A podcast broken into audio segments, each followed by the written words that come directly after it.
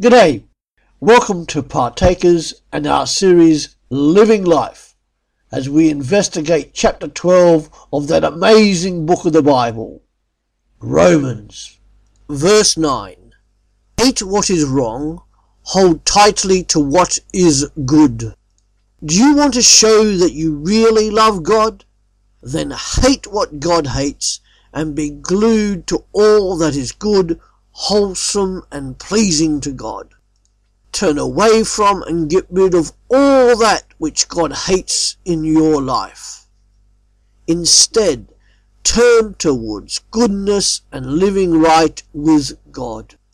God, being a holy God, cannot abide sin and evil, and neither should those who claim to love him. When you love God, then you are clinging to what is good, holy, and helpful. Really loving God. Real love is also discerning and doesn't let others sin wilfully, but allows for you to gently guide others back to living right with God and other people. Note I said gently, and not forceful or coercive.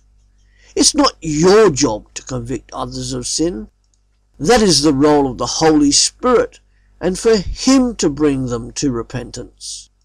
God is love, and He cannot abide sin or evil. We as Christians are to turn away from all that is wrong and evil. Love God by living a life worthy of God, all that which is good, holy, and pleasing to God. Wow! Evil is anathema and poison to real love. Saying that we love God, yet having known sin within our life, is akin to the love that Judas had for Jesus when Judas betrayed him with a kiss. Judas's love of Jesus was false, hypocritical, and deceitful. It was a fake love. It wasn't real love. As a Christian, you are to throw off everything that hinders your Christian life so that you can run the race of love for God. There is to be no compromise or conforming with evil and sin. Want to know what is right to do? Ask God and He will tell you. He may even surprise you with what He would have you do against all your own expectations. Regularly confess your unconfessed sins to God and accept His forgiveness, turning away from evil. Penitence is to come before praise. Read and study the Bible. Be prepared to have a mentor and to be discipled by somebody.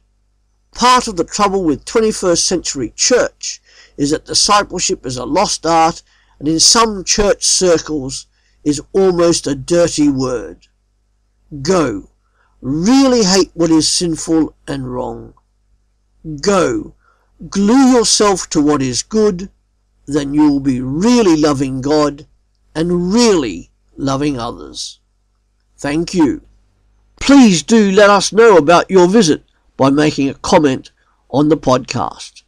See you tomorrow at Partakers. www.partakers.co.uk and do tell others about us. Thank you.